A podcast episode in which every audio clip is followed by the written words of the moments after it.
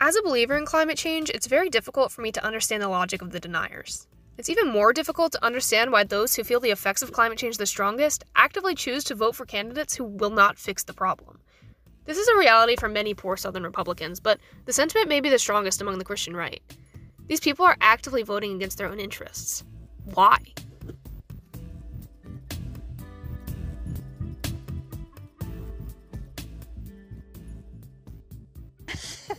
No. You're voting against your own interests. That's it. Thank you very much.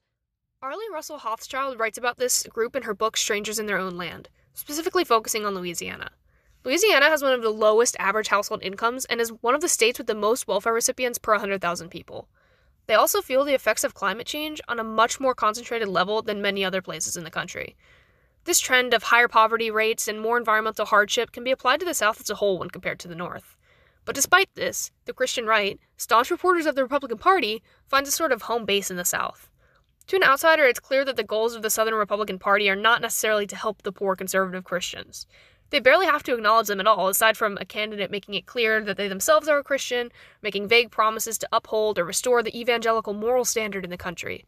They could personally dump oil into the water supply of a town and still probably win their vote.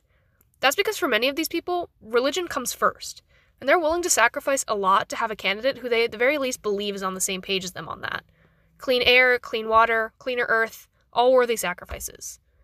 Hochschild finds a possible answer to this in a conversation she has with one family in Louisiana who suffered greatly due to the pollution of the bayou they lived in. Their son, Derwin, explained a sentiment that is likely shared among many in the Christian right. What politicians lack, God will make up for. It's not important that a candidate has it all right in terms of policy. What's important is that they will make the U.S. a Christian nation, because that's the only way God will step in.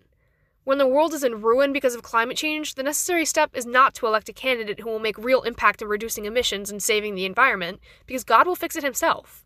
We just need to set the stage for it to happen. But for many, it's not about waiting for God to fix it, and it's not about denying that the problem exists. It's about the rapture. And love on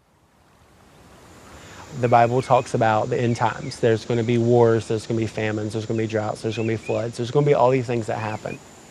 And I don't believe that uh, global warming causes this. This is just the Bible fulfilling itself, and these things are going to happen.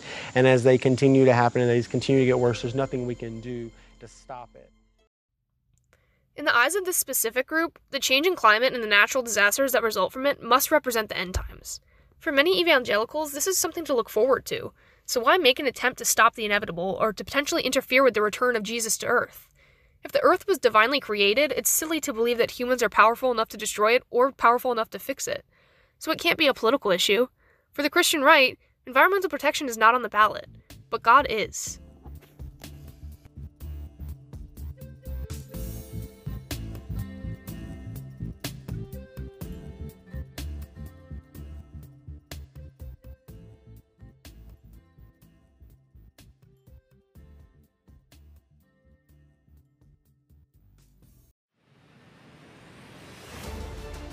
You've been listening to an episode of Transforming America, a podcast about the religious right, its origins, people, ideas, and the way it's changed the political and social lives of all of us. Transforming America is produced by Lehigh University students working together to understand the Christian right and share it with you in short episodes like this. Please join us on this journey. Subscribe to Transforming America so you don't miss the dozens of other episodes in this series.